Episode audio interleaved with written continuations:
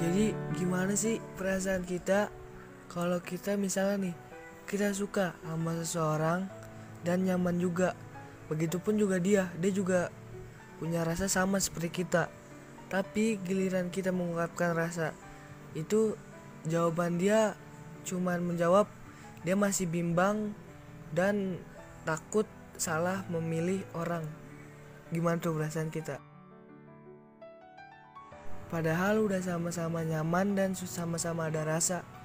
Tapi dianya pas kita tembak malah bilangnya dia bimbang dan ya tadi takut salah milih orang aja. Dan belum lama kenal juga sih. Cuman sama-sama udah saling deket aja gitu saling deket dan saling nyaman aja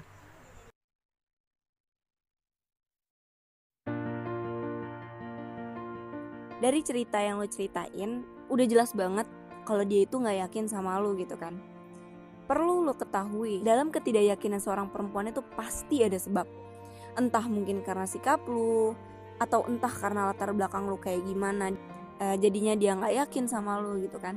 Karena senyaman apa pun perempuan menurut gue ketika dia nggak yakin ya dia nggak bakal berani ambil keputusan lebih lanjut gitu.